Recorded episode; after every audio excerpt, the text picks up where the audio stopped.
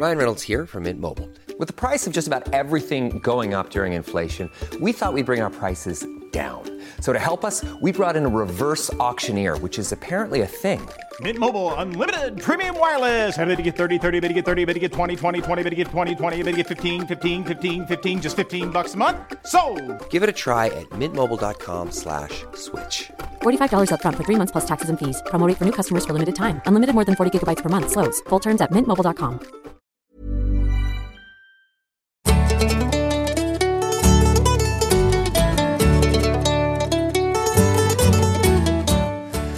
Mai whakarongo mai ki te ao tai whenua. Welcome to Country Life. I'm Justin Gregory. Great to have your company. I'm Duncan Smith. Today we meet a young farmer and her dog, Sass, who are taking part in this year's Cobber Dog Challenge. We've got front row seats at the Porangahau Sports Club for the end of season celebrations. And in Nelson, a farmer who swapped his cattle for butterflies has been winging it ever since. And will industrial hemp farming take off in Karamea? We'll find out later. But first, to a roundup of the week's news. And Fonterra's made a record profit. Yep, $1.6 billion for the year to July. The co op also announced a final milk price of $8.22 a kilogram of milk solids for the last season. Federated Farmers Dairy Chair Richard McIntyre told us the result is positive and in line with what farmers were expecting. But Northlander Jeff Crawford, who has three dairy farms around Hikurangi, says it's not enough to help farmers struggling with high levels of debt. At 822, we're, we're only just, you know, paddling against the current. It's not paying any debt off. We're only just in survival mode. Going forward, I dare say we're looking like well, it'll cost us a dollar a milk solid that we'll probably have to put onto the overdraft, and hopefully the we can farm our way out of it for the next season. And the wine sector is trying to make use of its byproduct. Yeah, researchers at the University of Auckland want to find a use for grape marc, which is the stems, the skins, and the seeds. The program lead, Professor Paul Kilmartin, told us it could be a significant resource, but at the moment it's just being wasted. So, uh, a problem component at the moment, particularly for our big wine regions, we're looking to develop new higher value products that could add value and make it economic to, to actually process that grape marc into more valuable compounds. Professor Kilmartin says grape marc could be used in food, paper, pharmaceutical, building, or chemical products. Interesting. And it's Mental Health Week. So, what's the message for farmers? Rural commentator and mental health advocate Craig Wiggy Wiggins says it's a tough time on the farm at the moment, but the days are getting longer and warmer, so farmers should take a break and enjoy it. Maybe we can't afford the trip to Rarotonga or the new vehicle or whatever you think that you might have wanted in this cycle coming forward, but just do what you can do. Like I always say, if you could just take five minutes out of your day and or maybe just take your family to, to the most favourite spot on your farm and, and set up a picnic. Craig Wiggins says there's plenty of resources available to farmers, so they should make use of them. Now, a far north strawberry grower has had to diversify their crops. Yeah, that's because there's a shortage of strawberry plants this year. Kaikohe Berries General Manager Todd Jackson explains what they're doing to get around the shortage.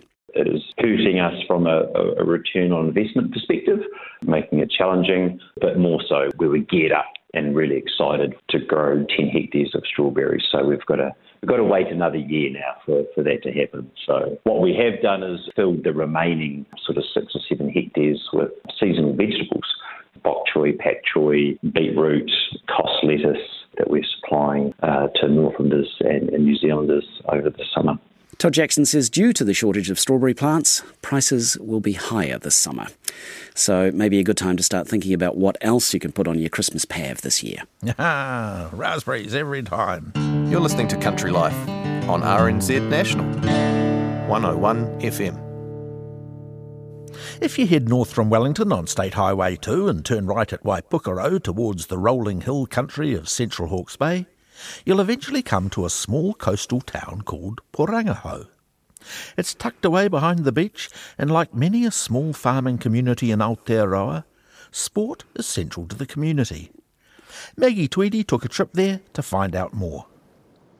Porangahau has a sports club that is the envy of many in Hawke's Bay, and the annual sports prize giving in the local club rooms is a chance to find out just how much sport means to the community. Local farmer Baden Anderson is looking forward to the night. So yeah, we've got our rugby team and then five uh, netball teams. So yeah, I'd say it'll be pretty big. Might get messy. Is that a, a big annual event for everyone? Is it kind of a bit of a morale booster as well? Yeah, it's probably coming at a pretty good time. Everyone's lambing and calving and that. Well, some people at the start of it, some people halfway through. So it is a pretty big event. Really get off farm for a night, celebrate the year's success.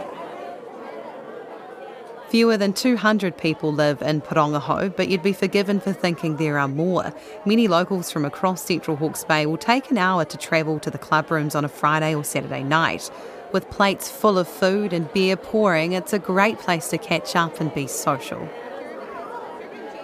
The walls are decorated with community sponsors who donate thousands annually to keep the club facilities open for everyone.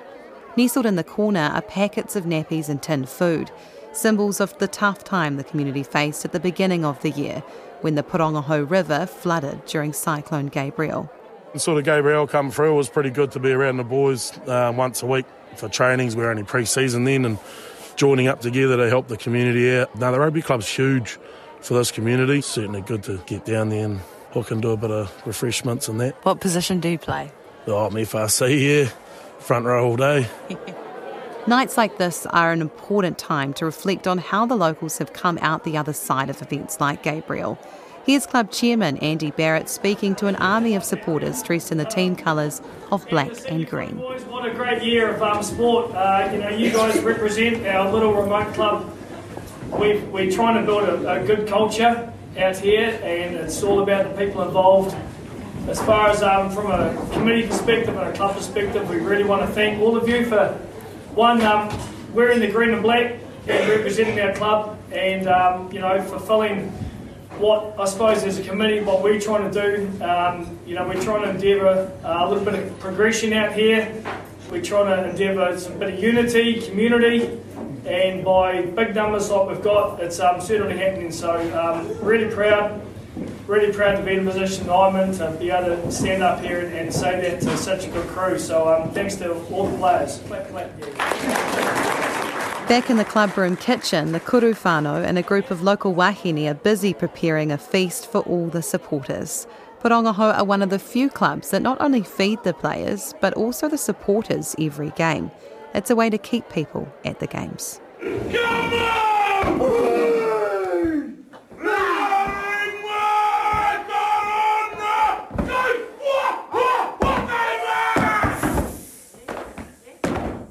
One of those acknowledged tonight is John Resma, or Resi, who's presented with a blazer for managing the rugby team. Here are the players honouring him with haka.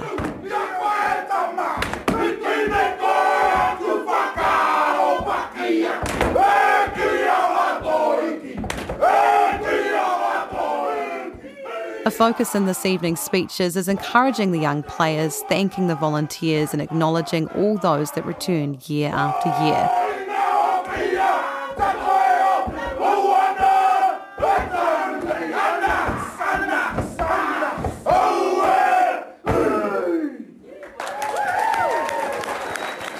While the team breaks for refreshments, I duck outside to talk to Shay Anderson, a local teacher, head of the netball club, mum to three tamariki, and wife of Baden Anderson.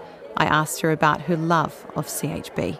Yeah, had the opportunity to come to CHB and just loved the authenticity of it. Like it was a bit of everyone. There was a farmer's kid, there was a lawyer's kid, there was uh, the mob member kid. There was just everything and everything in between and just fell in love that this is what life was about. Like it was about everyone, not just one particular demographic or anything. My husband now was at Smedley at the time and he got offered a job opportunity, so that's kind of how I ended up here. I've heard tonight a lot from all the people around you in this village that you give a lot back. Can you tell me about the work that you do to help community sport thrive here? Where I've thrived in life has been part of sports teams, been active and been involved in communities. Um, so I guess my underlying love is sport. Husband plays rugby, kids' life keeps you busy, and if you don't get out, you kind of get cloned in your own little world. Yeah, uh, anyone who's been part of a team will understand, like, just the good vibes, the good feels of you know having that sense of belonging, um, being involved, being active. It just yeah does wonders for the brain, does wonder, wonders for the health, and yeah. the sacrifices you make to make it happen. Yeah, they're tough at times, but it's reaps reaps the rewards, the outcomes at the end. There's a real growth in the uptake of sport, particularly in netball in Porangahau. And what do you put that down to? Why is it thriving so much here? And that sounds like it's been um, a lot to do with some of the hard work of volunteers like yourself. Every member of the, the netball teams here has some connection back to Porangahau. You're coaching the team, the premier side this year, the buzz, the environment, it's just awesome. Like, yeah, just good vibes. People are honest. We have such honest conversations, but we're here for each other, not just on the court, personal lives, marriage breakups, whatever it is. Everyone's kind of just, just there to offer everyone along and just has everyone's back. Your neighbours rurally are people sometimes 15 kilometres away from you, so it's a good way to connect back with each other.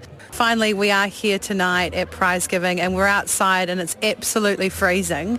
If we were inside, we probably wouldn't get much of an interview. But um, tell me about tonight and why it's so important um, and about some of the people and some of the characters inside it's just as much as it's about our players, it's about our supporters and our community.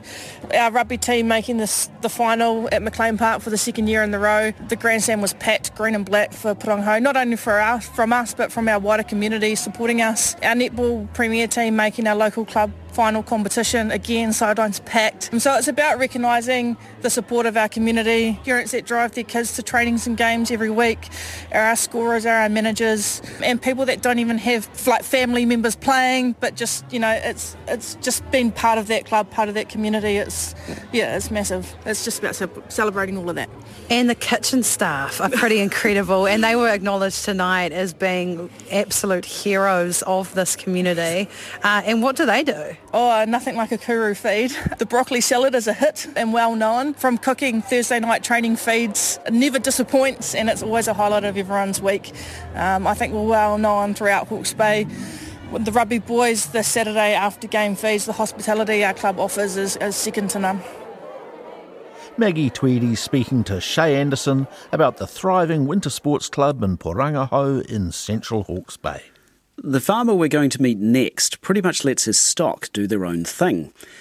Now, I should say former farmer, because Ian Knight used to produce and sell boxes of monarch butterflies for wedding day celebrations. The pandemic put a stop to big gatherings for a period, so Ian wound down that business. But the monarch butterflies are still a big passion of his, as Sally Round discovered when she visited his butterfly house in Hope near Nelson. We're just going to head in now to the tunnel houses and our butterfly enclosure. I can see some butterflies already over there. Yes, there are monarchs There's just flying around flying. Uh, free outside. There. Most of those will have uh, been released from here. Others will have been just attracted because of the many swan plants that are growing inside and outside of the tunnel houses.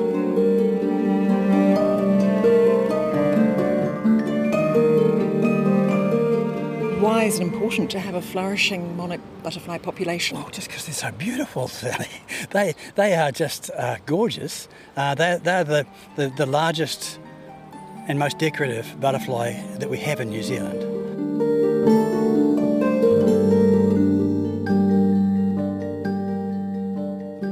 At those two. One is on the outside and one is on the inside, and they're they're almost kissing. They they are doing the, the mating process through the netting, which is really quite Did weird. we just witness that just then? Uh, no, it didn't quite happen. Uh, they need a little bit, little bit more connection than that, but uh, they were certainly um, considering it very seriously. Now we're going to go around this way, around these uh, big swan plants just here. Because the pathway down beside the tunnel houses is uh, completely overgrown with swan plants that have grown from seeds from the last season's swans. Uh, this is why these plants are called swan plants because uh, I just take that off there, you'll see that this uh, seed pod looks like a swan's body and a swan's neck does. curving up, and that's where it got its name from. And the swan plant is important because it's the main food. This is the, the, only food for the caterpillars for the um, monarch butterfly. These butterflies probably came to New Zealand first, wind blown from Australia, but somehow or other, swan plants came to New Zealand before the butterflies.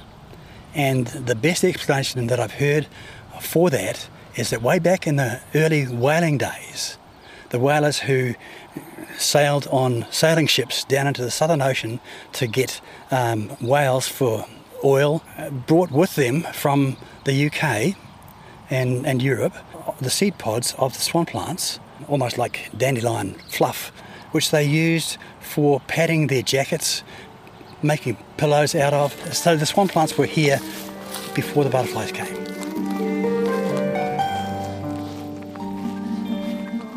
When I come into the tunnel house, particularly in the early morning when the, the, the light's quite soft, uh, and I see these butterflies flying around, uh, it reminds me that that's why I do this job because I just love having them flying around and uh, doing their natural thing. And even while we're talking, I saw a paper wasp fly past. Uh, that must be annoying. yes, yes. They, we'll get they, on to that in a they, moment because they are the big threat to, to these butterflies. Yes, they are. Yes. Um, yes. Tell us first of all, why are you so interested in butterflies? Well, from way back when our kids were little, it was really cool to be able to show them uh, butterflies, caterpillars on the swan plants, things like that. Uh, we always had swan plants around um, where we lived, and uh, it developed from there. Uh, my youngest daughter was a marriage celebrant, and she came home from a wedding that she'd conducted uh, one Saturday afternoon, and she said, Hey, Dad, I was at this wedding today and uh, the couple released monarch butterflies. She said it was absolutely beautiful. It's the first time she'd experienced it. And uh, so she naturally uh, chatted to the, the, couple after the ceremony was over and um, found out that they had searched right throughout New Zealand and that there was only one supplier up in Auckland for the whole of the country. I had recently retired at that point, and so she said, You've been a, a, bit of an entrepreneur. When we were kids, you always had swan plants around. She said, All you'd have to do is to, um, to grow some swan plants, uh, put up a web, uh, website on the internet, and um, you can halve the monopoly that the guy in Auckland's got. So, well, yes, I could try that. So you gave it a go and so you started up a butterfly I farm. did. In, in, a, in a house in suburbia, um, I built a small enclosure uh, alongside the house under the eaves uh, so that uh, when we looked out from our dining room window we could see butterflies and caterpillars and doing their thing and uh, and it grew from there then I built another enclosure and another and one spring probably three years into me growing, lots of butterflies and, and, getting orders and sending them all around the country, I suddenly realised that, hey, now I'm the monopoly. I've got the monopoly for all of New Zealand.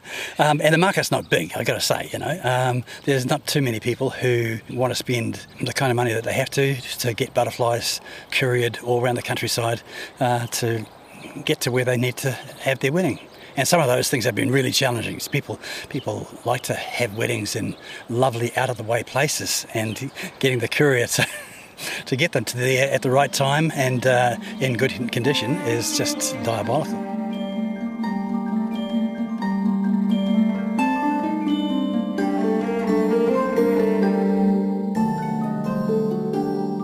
We've discovered from nature with monarch butterflies and probably other butterflies as well, that when it's cold and dark, as in winter, they simply go to sleep.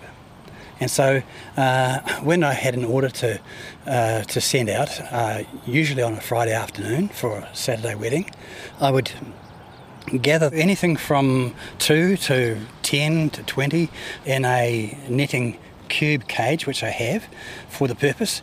Uh, take them inside and put them in the fridge first off, uh, just to cool them down uh, and they would go to sleep in five to ten minutes. Then I could take them off to the bathroom, which is the coolest room in the house, uh, and I would be able to first of all examine the wings to make sure that they're all in perfect condition, and then uh, put them into a um, release box, and then pack it in a polystyrene box with some chiller packs to keep the temperature cold enough for them to be comfortable and sleeping uh, in their journey to their destination courier would come mid-afternoon on a Friday or any day that we were sending butterflies away and uh, take them away and they pretty much guaranteed that they would have butterflies to their destination by 10 o'clock the next morning. See, I, I would produce um, probably three to 4,000 butterflies in any season. uh, I would sell a few hundred. Um, the rest were just let go. Some people might think that it's not a great idea to farm butterflies. I mean, what happens when you release all those butterflies? Do they, are their lives shorter? No, not no. In fact, um, I think they they benefit from growing um, in enclosures like this. Figures that I've heard are that in nature, only five percent of all eggs that are laid by adult butterflies uh, will make it through the life cycle to become adult butterflies themselves. I believe that that in my safe space, the percentage is more like 95% success rate. When I had um, four tunnel houses, I had them separated, but now I've got one and a half um, tunnel houses where the, the whole process takes place. So uh, in the springtime, we actually um, went out with a net and caught a couple of wild, overwintered uh, butterflies, brought them in here to lay a few eggs, uh, and then that process has carried on since then. They went, the eggs hatched out into butterflies, into caterpillars. The caterpillars grew, uh, turned into chrysalises. The chrysalises hatched out uh, into butterflies, and then those butterflies butterflies in turn started laying eggs and following the process on. I can see hanging from the netting and from the tubes holding up the netting all these little chrysalises. Chrysalises. And they are so fascinating. Uh, you see the gold rim around the, the, the, shoulder, if you like, of, of the, the chrysalis. Um, it's, it's very decorative, very distinctive. It and is, it's sort of glittering like gold. Yes. Research out of the States has shown that each of those uh, gold dots is actually an air vent. It allows air in for the development of the embryo butterfly inside of the chrysalis. So they can open and close them to allow air in, but not to allow anything else that would destroy that process. Sally, over here on the uh, frame of, of the tunnel house, there's a caterpillar hanging upside down in a J shape. That's very characteristic of uh, monarch butterflies. Hanging from their back feet, uh, attached to the silk that they have uh, woven a little button, they'll hang there until they feel ready to uh, shed their skin for the last time. Looking in that same spot, you can see uh, several empty chrysalis shells that, again, when they've burst out of there in their butterfly state, their wings are almost like a parachute, all packed down very tightly, and their body is quite plump. And their first job uh, when they come out of the chrysalis is that they have to pump body fluids from their body out to fill up the wings, the veins in the wings, to uh, show these, these beautiful the markings, uh, markings on, on the, the butterfly. Yeah. Are they all different? The markings? There, there, are there are minor differences, but but the the main characteristics are the same through and through. The only difference with uh, the male butterflies and the female butterflies is a couple of dark spots. And if I can locate a butterfly, which just conveniently is right here in front of me, uh, these are two boys actually. See those dark spots on yes. that vein at the back? Mm-hmm. That's the male pheromone gland. And uh, basically, all the boys have to do is flutter their wings and the girls would come flying from miles around, attracted by the pheromones, and then, um, yeah, they'd do their thing. So um, often at the beginning, particularly at the beginning of the, of the season in um, parks, you'll see butterflies flying over um, gardens in the park, uh, flower gardens, and they're, they're patrolling, waiting for a female to turn up. They know they're going to come, and so they're just waiting to pounce, and they're into it.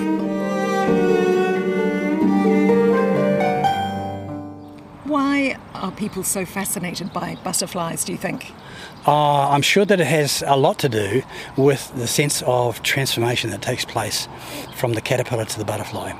Uh, it talks about new life uh, when the butterflies hatch out. And so when, when people are releasing butterflies, usually the celebrant says some nice things about um, the couple starting a new phase of their life together uh, and symbolised by these butterflies being released and flying away and doing their thing. What are the greatest threats to them? There are a number of predators, uh, things like uh, ants, ants mistake the eggs for their own eggs and carry them off. Um, spiders find them to be a yummy sort of a snack. um, praying mantises. Much as I love praying mantises, they eat the small caterpillars. The, the worst of all uh, would be the Asian paper wasps. The Asian paper wasps have uh, progressively spread throughout the country, uh, first being introduced uh, in New Zealand, probably uh, piggybacking on shipping containers and, and uh, goods coming into the country. this is back before they were more stringently controlled at the border. Uh, and so they have naturalised in New Zealand and spread uh, further and further down through the North Island, made the, the, the, um, the transition across Cook Strait to where we are and uh, have become more and more settled in Nelson region. They basically are taking the, the live protein from the caterpillars back to the nest to feed their babies. So they're just doing what they do naturally. It's just that if they hadn't been introduced into New Zealand accidentally, then we wouldn't have anything like the issue that we do today with the paper wasps. But I, uh, even while we've been talking here, have seen paper wasps flying backwards and forwards outside. They know that there are caterpillars in here. They were looking for one. There's, there's a wasp right there. Yes. They'll be looking for a, a caterpillar that's climbing up, climbing up the, the netting. Uh, to, to uh, make its chrysalis, and they will sting that caterpillar through the netting, and then uh, when it's immobilised, they'll just suck the insides out of it and take it off home to the babies. That's gruesome. And who's winning this war?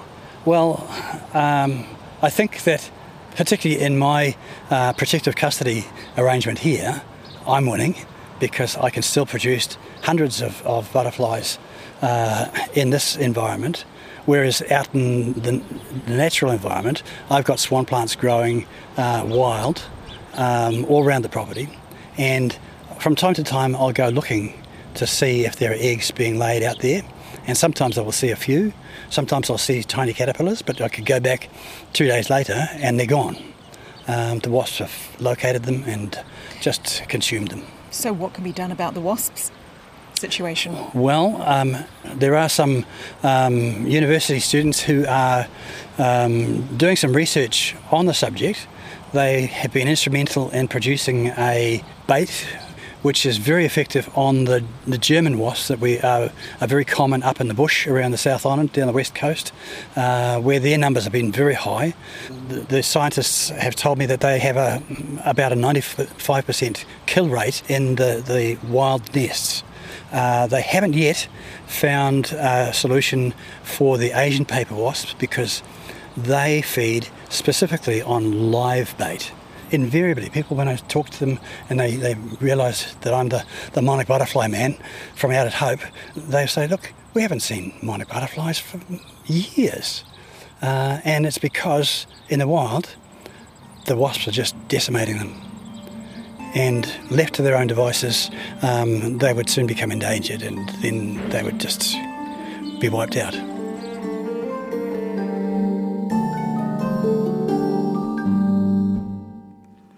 Well, Ian Knight there talking to Sally Round. I'm Robin Green. I live at Te Horo Beach, and I have to say that Country Life is one of my favourite programs. Country Life on RNZ National. Three Kiwi farmers and their dogs are eagerly awaiting to hear how they've done in this year's Cobber Dog Challenge. The Trans Tasman competition sees 12 dogs fitted with a GPS tracker to see how far and fast they travel over a three month period, with the hardest working dog being announced next month. Sally Murphy was at Coleridge Downs in Canterbury with Kelsey Meads and her dog Sass, who've been taking part. So the farm is right on the Rakaia River and looks out over Mount Hutt, back of Mount Hutt. And we run sheep, beef, and deer here. And sitting right beside you, we've got Sass. Where did she go? There she is. Tell me a little bit about Sass. How did you first come to get her, and, and what is she like? So I got Sass when she was three months old, and got her from a guy in the Waikato, and she is a very small framed heading dog, and she probably weighs about 13 kgs, I would say. And yeah, she got to a year old and just never never got any bigger. And I can't complain because she's super quick, super fast, and yeah, I love her to bits. And she's basically a pet as well. And in a way, I can't for, wait for her to retire so she can lay next to the fire. Because how old is she now? Uh, she's just turned four in July, so she's, she's not too old. She's probably only about half the size of a normal heading dog, is she? Yeah, yeah, I'd say so. Maybe, yeah, two thirds potentially. But yeah, everybody loves her. They always think she's a pup when they see her. And she hasn't left your side since we arrived, has she? No. no. What's her personality like? She is a very sassy dog, hence the name Sass of why I got her. We were only four or five months old. She was trying to fight my main dog for the food, and I was going to call her Rain because when we were driving home after I picked her up, she was just staring up at the rain on the windscreen. And I had that in mind, but then when I saw how sassy she was, I was like, "There's don't think there's any other name for her." And tell me a bit about the competition. Why did you enter? Uh, I just entered just for the sake of it at the start to see, to see if what would happen, and I didn't think I'd actually get picked. And when I did, I was like a bit taken back. But I'm like, oh, I'm quite unlucky. I never get picked for anything. So um, yeah, it's just uh, this year it's a little bit different than what it usually is. It's over 12 weeks instead of three, and so they you have this tracking collar, this big tracking collar, on that measures their distance, duration, and speed and you rack up points. And I think it's the top 30 days, um, 30 days, maybe it's three weeks, of the points that you get will contribute to the winning one at the end. And yeah, racked up quite a few yesterday. I think she did like 42k, which is a lot. But I was set stocking, so that's probably the biggest day we've had so far. Yeah, the collar's actually quite large, isn't it? She's got the collar around her neck with a big antenna on it. So, can you see the results as they come in at the end of the day? I can see what she's done, mm. but I don't know what it's comparing to to everyone else, right, sort see. of thing. So I don't really know where she is on the leaderboard.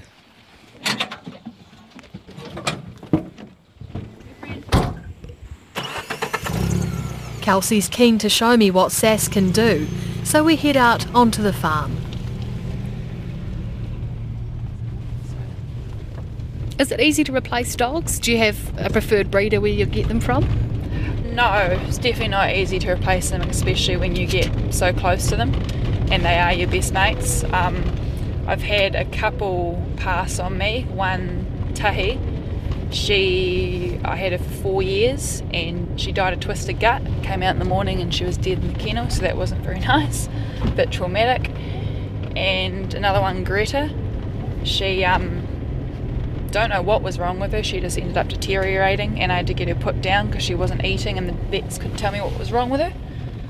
But it, it does take a bit to find the next dog. Like, it takes me a while to um, choose the next pup or the next dog that I want.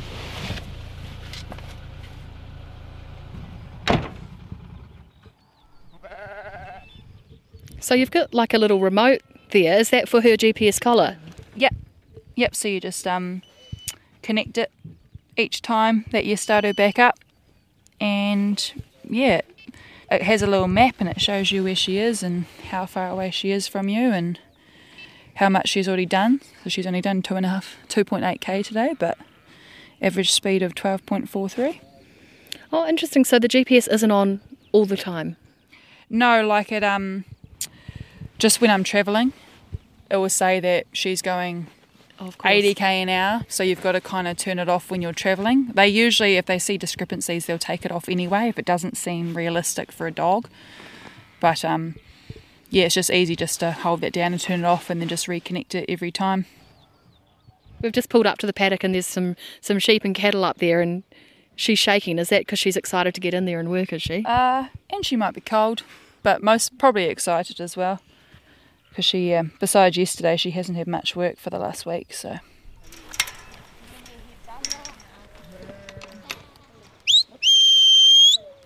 Sass heads off and disappears up and over a ridge towards a mob of sheep. So what have you just told her to do? To take her left. Wow, she's quick. What's the top speed you've seen her do? I think it was in the 50s. It was. 50k an hour? Yeah. How many different commands would she know? Quite a few. She's got uh, left, right, stop, walk up, steady, and like a kick out for her to like go a little bit further. Oh, here she comes. She's driving them down the hill. And you see how she kind of like stays out to the side. And so, like, say she's not directly behind the sheep because she's actually balancing off the sheep and knowing that that's like the natural instinct to stay on that side to bring them down rather than go directly in the middle of them and have them keep on trying to go out that way. Do all dogs do that? Uh, mo- probably most do. Um, ones that have the instinct to do that, but one of the ones, Tilly, in there, the um, one that's half broken in, she does that. She won't go out to the side, she'll go directly behind them. Kelsey's passion for farming and her dogs is clear, but she doesn't actually come from a farming background. I did a couple of jobs after school and went to uni, and that didn't kind of work out. So I decided to spend uh, my birthday weekend on a farm with my best mate. That she'd gone to Telford and got into farming, and yeah, spent the weekend there, and I just absolutely loved it. And quit my job working at a security firm, working midnight till eight am, and um, decided this is what I want to do. And went and did a cadetship in Taupo through um, Landcorp, and yeah, started farming from there, and haven't haven't looked back. So before that, you had no interest, no relationship with farming whatsoever? Uh, not farming, but like outdoorsy, hunting, firewood, that sort of stuff. My parents or my dad's into that. We have a bush block in Taranaki, and yeah, just always love the outdoors and hunting, and never put farming into the equation. But now it is, and now I get to do it all. Well, that was Kelsey Meads and her dog Sass, who are taking part in this year's Cobber Dog Challenge. Was that the dog having a little wah at the end there? I think so. Yeah. All right, now we're heading to the top of the west coast with Cosmo Kentish Barnes. He's at Little Wanganui with Jake Gibbons, who lives there with his wife, Kathy Blum. The couple have a licence to grow industrial hemp on their 100 hectare block, and at the moment they're doing cultivar and soil trials. Jake takes Cosmo to a couple of paddocks surrounded by native forest. We call this the basin, uh, an area that we're slowly developing, but it's taken us five years to get it to a point where we can actually probably do something with it. Yes. What have you done to make these paddocks fertile? First off, we cleared it. It was all gorse back in the day, so I'd say about 14 foot tall, Im- impassable. You couldn't even get in here. So, first thing I did was aerial spray it, which may not be the thing that most people would like to hear, but it was the only way to actually do it. And then left it for 18 months, and then came in with a 20 ton digger, pushed all that off to the edges then cultivated the land itself. Our soils are very acidic and very thin. So what I've tried to do over the course of the last couple years is put in a cover crop of a mix of grasses and predominantly legumes, whether it be clover or um, several different varieties. I tried to create the most diverse fucking ecosystem I possibly could.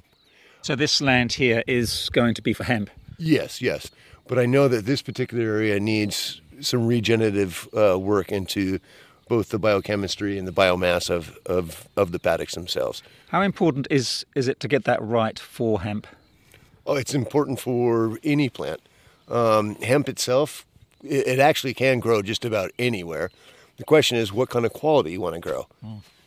But I love it. I think it's a fantastic crop. It can be used for building products, it can be used for food, it can be used for medicine. The applications are well, we haven't even discovered all the different applications yet.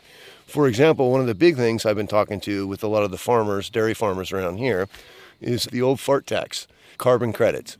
There's been a lot of studies done that say that one acre of hemp can sequester the same amount of carbon as one acre of Oregon pine. It takes Oregon pine 30 years to sequester that carbon. It takes 120 days for hemp to do the same thing. Now, as legislation comes in in this country in terms of how that's going to play out, I think hemp is going to be one of the best things that a dairy farmer ever came across. If he can offset his carbon credits that way. Well, why wouldn't you put a hectare or two hectares or a paddock in hemp each year as you rotate it around your farm? Because it also actually has the ability to pull out heavy metals and other bad aspects of soil that you don't want in there. Mm. Were the farmers you talked to quite interested in looking at hemp when it comes available?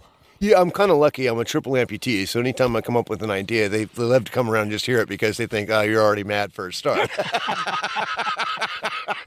but yeah, no, they they really have actually. In fact, each year um, I've got several different groups of local farmers that have come around and had a look, had a talk about what we're doing. They're interested. So what I'm mostly trying to do at the moment is actually create a seed bank in this particular environment. So the seed that we got originally was not from this particular area. Uh, as any farmer will know, anywhere you grow crops, you've got certain ones that will do very well or not so well depending on the actual environment that they're in. So for the last two years now, we've grown in, in a tunnel house, which is 15 meters by 14 meters, upwards of 200 plants. And the ones that are the most successful, meaning like, for example, two years ago, we got hit heavy by mold botrytis. And out of that crop, there was two plants that were completely unaffected by it. So that's the seed I saved. Those are the seeds seed you want. I sowed the following year. The rest of the seed we were able to use and process for crackers and other bits, but it's about the genetic makeup of the plant that is the most important thing. And that again also takes time. So as I'm waiting for my paddocks, hopefully to get to a point that they'll be exceptionally well to be able to sow in there, by that time I should have some seed stock that is exceptionally suited mm. for this particular environment. If I can accomplish that, then I can prove to all the other local farmers and whatnot that I've got a viable alternative to whatever else they're doing. So it's a it's a work in progress, but it's there's there's a goal, there's a point to it. And you've been talking to a hemp grower I've interviewed in the past, uh, Mac. Yep. From uh, South Otago. Yeah, and in fact, that's where we got our seed from, and that's how we've got our start. It's a, it's a long saga. I think that's something that a lot of us have thought about, and few of us have put the amount of time and effort into it. Uh, my experience tells me that hemp was always, in fact, if if it wasn't for hemp, the British Royal Navy would have never actually gone around the planet and conquered as much as they did. If you think about it, all the sailcloth, all the ropes, all the caulking, everything about it. In the Americas, as colonies, if you were a landowner, you were required to grow a certain acreage of hemp, and it was a necessity. We've gone away in terms of that to other products, so forest industry, the petrochemical industry, but in terms of dairy farmers here, it'd be very simple to offset their carbon credits in hemp. So if I can produce the seed, if I can then come down and sow it, and if then I can turn it back in for them, that's my job. I've done my job. I guess in the future, there is going to be a need for farm advisors who have hemp knowledge. Mm-hmm. Well, for a no legged, one armed guy, that sounds like a good job. How did you become a triple amputee? It was all due to frostbite, actually. I got caught out in a, a, quite a large storm 14 years ago. So I was working up in a camp up in Greenland, got caught out in a storm for three days and three nights. Somehow managed to make it back. But we're still smiling, we're still kicking, we're still laughing. And I, I could sit back and do nothing the rest of my life and just claim that I'm disabled and I can't do anything. Hmm. And Kath and I had a talk. She says, Well, what what is something else you'd rather do? And I says, well, you know what? Industrial hemp. I think that's that's going to be one of the key things in the future. I think it's something we can give back to the rest of society, and so we've put our heart and soul on it. It's that's why we're doing it. I, I can tell you this honestly. I couldn't think of anything better to do. and I do mean that. You could mix hemp, I guess, with uh, bioresin and yep. produce a really strong, light material that could be used for a prosthetic arm or leg. And legs, yep. Hemp fiber is actually one of the strongest fibers naturally that we know of. So the socket is what uh, my stumps fit into, and that's that's the most important aspect of it. So to paint you a picture, I've got my knees, but I, my legs are cut off just about halfway down uh, my shin bone. Okay, half halfway down the leg. So the most important aspect is the fit between my stump and that socket. All right, it doesn't matter what kind of high tech foot you put on the bottom of it or anything like that. If the fit is not good, you're not mobile. And my arm right now is made out of carbon fiber. Now, if I could actually grow the hemp and use the fiber and then put resin through it and make my own arm, technically speaking, that means I actually grew my own arm back. So I think that makes me almost like Superman. I guess hemp will potentially grow really well on dairy farms, but one of the issues is processing hemp at the moment, isn't it? Yep, and that's that's slowly coming into effect. There's now finally a decorticator, and what a decorticator does is it actually strips the fiber off of the, the stem and the stalk, and then it chips the inner part, which is the actual hurd you make into to hempcrete. But it's early days here, so the infrastructure is actually the most important aspect of it at the moment, and then also the legislation is equally as important as well too. For example, I believe the market's there. We just can't reach the market at the moment because of regulation. So one thing I tell to other people that are trying to go into something like this is you got to have a lot of patience. Yes, yes. Now, Jake, um, before you lost your legs and arm, what were you doing on the ice? Uh, I did a, a, couple different things. I was a heavy equipment operator, so bulldozers, cranes, mm. whatever's going on. Also in charge of making the landing strips for the C-130s to get in and out. I was also a utility technician, UT, which means you're basically in charge of all the infrastructure and making sure it's well maintained. So, for example, the heat. Now, if the generators go down, you've got approximately in the wintertime four hours to get the generators going again, or you're all dead. So, you want to make sure that those are functioning properly.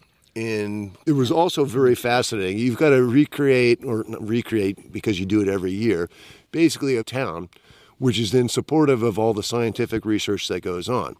A lot of people don't realize that the South Pole has been deemed pretty much the numero uno, number one spot for celestial observation. So, as as a young fellow and as someone who is just kind of a regular Joe, just driving a big bulldozer and whatnot, you're having lunch with some of the most preeminent high energy astrophysicists every day. And it's really nice to be around those guys. Some of them can't tie their shoes, so that's part of our job.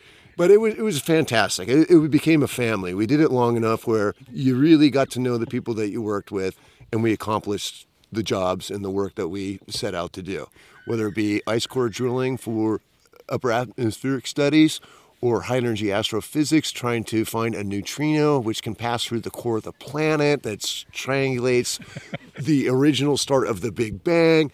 I mean, it's a wide spectrum of, of different things. There was even NASA used to come up with robotics all the time to test them out, both in the north and the south, to see if they do well at Mars. And so far, I think we helped them out.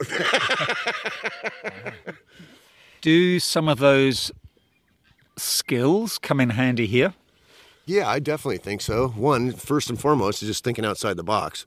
All right. If you can open your mind and be like, ah, oh, let's try something different and see how we go, and are open to making mistakes, but learning from those mistakes and carrying on, I think that applies to pretty much anything in life, honestly. Kathy turns up, and as it happens, she's also spent time at the poles. I was a garbologist. What's that? I took out the trash. It was a huge recycling program that they have. Uh, part of the Antarctic Treaty is you pack in, pack out. So whatever each country has brought there, they have to take it away. How long did you do that for? Oh, 96. Since 96, off and on over the years. Yeah.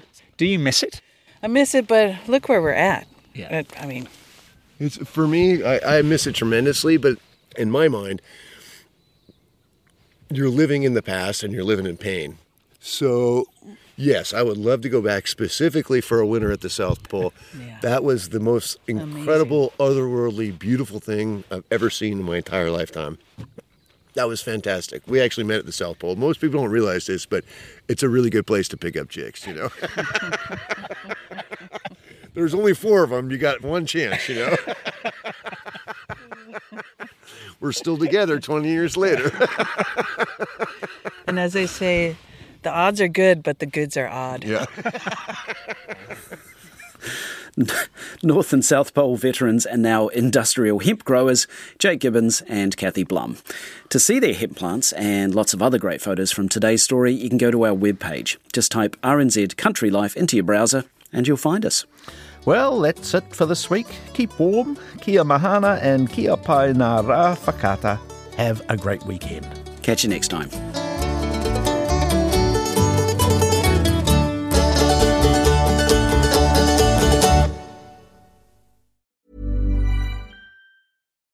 Botox Cosmetic, onabotulinumtoxinA, FDA approved for over 20 years. So, talk to your specialist to see if Botox Cosmetic is right for you.